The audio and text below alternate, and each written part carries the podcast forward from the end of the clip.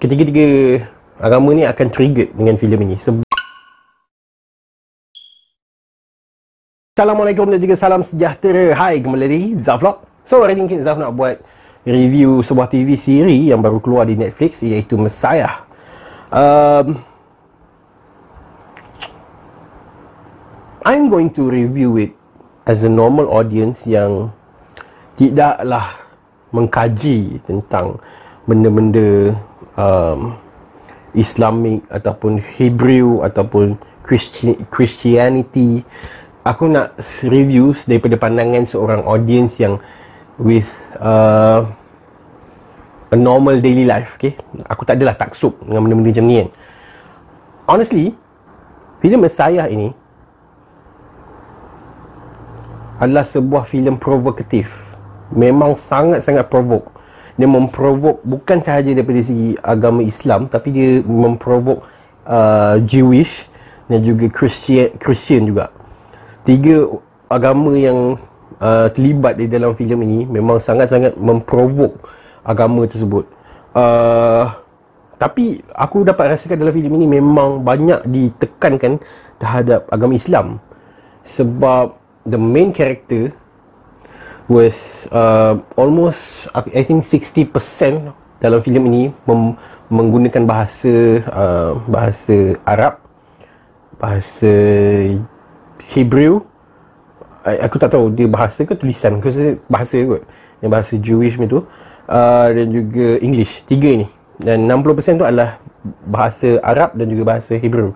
So um, kenapa aku cakap provokatif adalah kerana um, dia berjaya membuatkan seluruh dunia triggered dengan trailer dia hari tu. Dan apa yang kau lihat kat dalam trailer itu memang betul-betul terjadi kat dalam filem ini. Dia memang sangat provokatif terhadap agama.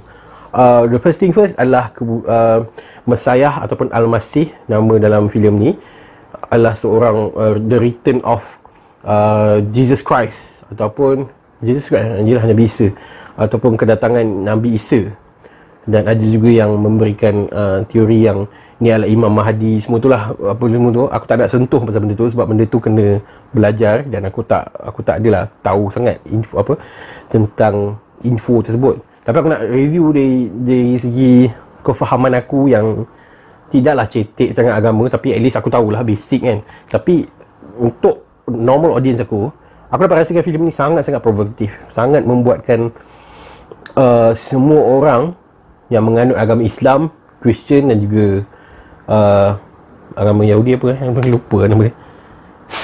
Apa yang nama agama Yahudi?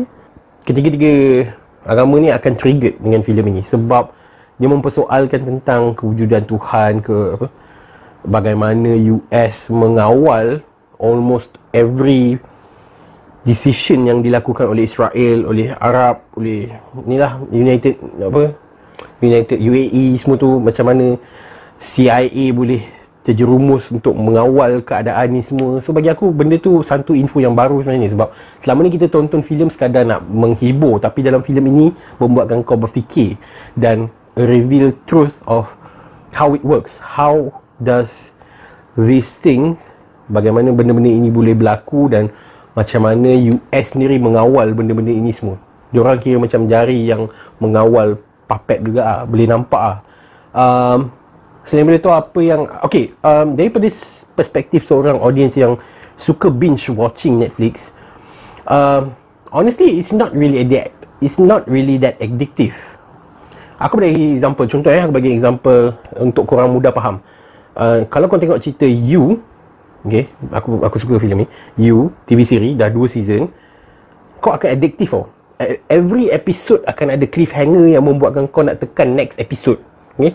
dan memang honestly once aku start episode 1 aku akan satu malam aku tengok sampailah habis uh, ke, seluruh musim tu tapi untuk Messiah ni dia dia becomes a pair uh, contoh dalam 10 episod satu dan dua ada cliffhanger tiba-tiba habis episod 2 dia dah tak ada cliffhanger dan kau, kau tak rasa macam nak the next episode pun Masuk je episod ketiga Nak keempat tu Dia ada cliffhanger. So memang kau nak tekan next episode. Tapi the next four ke five dia tak ada cliffhanger dan kau rasa macam tak apalah stop lah. Besok lah sambung tengok. So benda itu lah. It's not really that, that addictive. Dan kalau kau nak binge watching untuk filem ni pun uh, tak ada masalah. Kalau kau kau takut kau tak cukup tidur ke apa ke tak apa. Sebab kau kalau tengok episod 1 dengan episod 2 kau boleh stop kejap. Kau boleh tengok besok ke lusa ke apa dia tak dia tak adalah addictive sangat. Kan so itu perbezaan dia antara dengan binge watching dengan TV siri yang lain.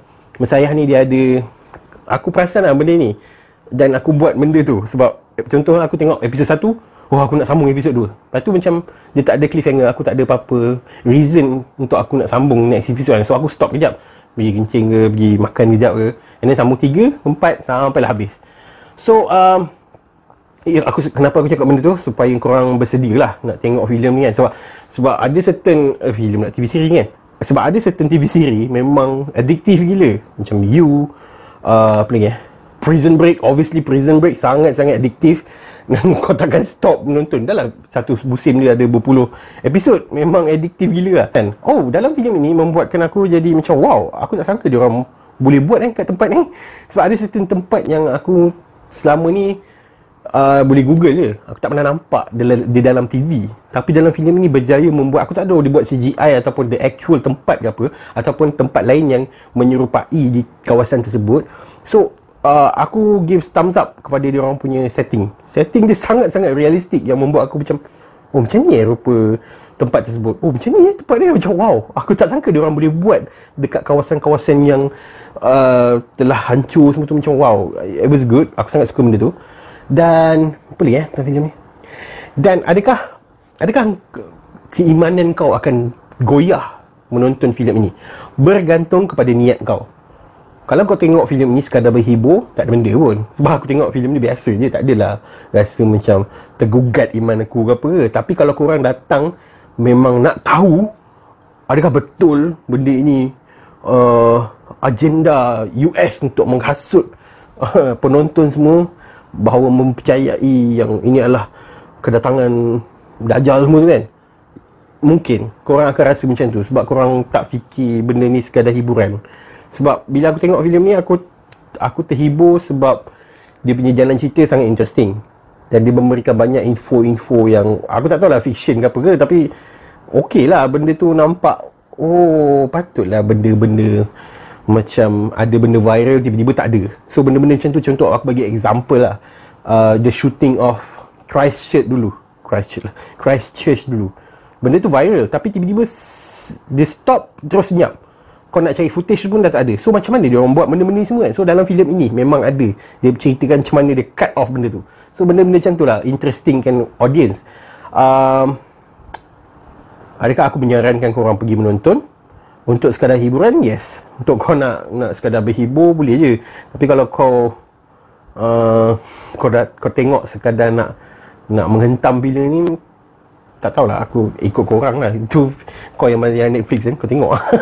Tapi bagi aku kalau kau nak tengok sebuah sebuah TV siri yang ada kelainan dia sikit ah, aku aku sangat sarankan kau pergi tengok lah sebab dia ada kelainan dia. Dan dia dia bukannya macam mana cakap eh? Dia membuatkan kau fikir bahawa the the main actor adalah penipu. Tapi at certain time dia macam macam aku cakap tadi lah dia macam uh, the first two episode membuatkan kau percaya bahawa dia adalah a real messenger. Tapi pada the, the second couple of episode ni tiba-tiba kau rasa macam dia ni hoax. So benda tu lah dia membuatkan kau rasa macam hmm kau pun jadi was-was. Adakah dia betul-betul hoax ataupun dia memang betul-betul ada kuasa semua ni? Sebab dalam filem ini memang betul-betul daripada perspektif CIA yang tak percaya langsung dia ni ada kuasa. So benda tu yang membuatkan kau jadi macam kau fikir logik. Tapi at the end ada juga benda-benda yang masuk yang tak masuk akal boleh dilakukan oleh dia. So benda tu lah benda yang membuatkan kau juggling. Kau punya uh, apa nama? Kau punya perspektif dan juga kau punya dan juga kau punya judgement terhadap karakter tersebut. Uh, selain itu apa ya? Dan dalam filem ini juga memaparkan bagaimana the whole world will react to this kind of provocative provocative event. Contohlah aku bagi example dia dia dia menonton dia menonton TV seri Messiah ni sebenarnya. Macam kau menonton Now You See Me dengan Now You See Me 2 tau. Sebenarnya lah kalau kau nak kalau aku nak bagi anal apa persamaan yang no yang yang sangat-sangat simple, macam kau tengok Now You See Me dengan Now You See Me 2. Filem Now You See Me dengan Now You See Me 2 membuatkan seluruh dunia kacau bilau dengan kewujudan empat orang magician yang berjaya membawa duit. Yang daripada Itali, Itali ke mana? Atau France ah France pergi ke US dan bagi semua orang dia orang macam Robin Hood dan semua orang kagumkan dia me, me, me, menyanjungkan dia sanjung pada dia. So benda-benda macam itulah sebenarnya UCM ni sama je dengan Messiah. Cuma Messiah ni menggunakan platform agama. Memang betul-betul hardcore me, menggunakan bah, apa uh, petikan-petikan daripada Al-Quran daripada uh, Bible daripada uh, buku kitab Yahudi semua tu. So benda-benda tu lah. Uh, tapi nak kata adakah dia ambil sebiji daripada Quran? Tak juga sebab dalam filem ni pun ada juga ada karakter dia yang mengatakan dia memang ambil ayat-ayat Quran tapi dia telah uh, dia telah uh, ubah ayat tu. So macam oh even dalam karakter even dalam filem uh, even dalam TV seri ini juga telah meng-highlightkan bahawa the the the messenger the messiah ni kononnya messiah ni adalah mengubah ayat Quran. So benda itu nampak, nampak macam oh okay it's not really the it's not really the messenger. It's uh, it's a hoax. Tapi at certain moment kau pun terfikir macam eh tapi dia ni nampak real. So benda itulah. It, it, it based on your judgement sebenarnya. Um, okay back to the now you see me. Dia lebih kurang je sebenarnya. Cuma platform ni adalah magician tapi platform ni adalah agama. So it's it's really crucial on Messiah punya part sebab dia nampak berat sebab dia menggunakan agama. Tapi now you see me tu konsep dia sama. Cuma magician? Agama tu je okey?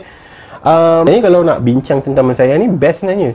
Especially kalau uh, yang ustaz-ustaz apa kan yang memang ada ilmu agama semua tu boleh bincangkan apa yang sebenarnya disebut di dalam filem ni. Sebab banyak banyak tau reference dalam filem ini yang menggunakan ayat-ayat Quran ayat-ayat uh, apa apa Bible semua tu.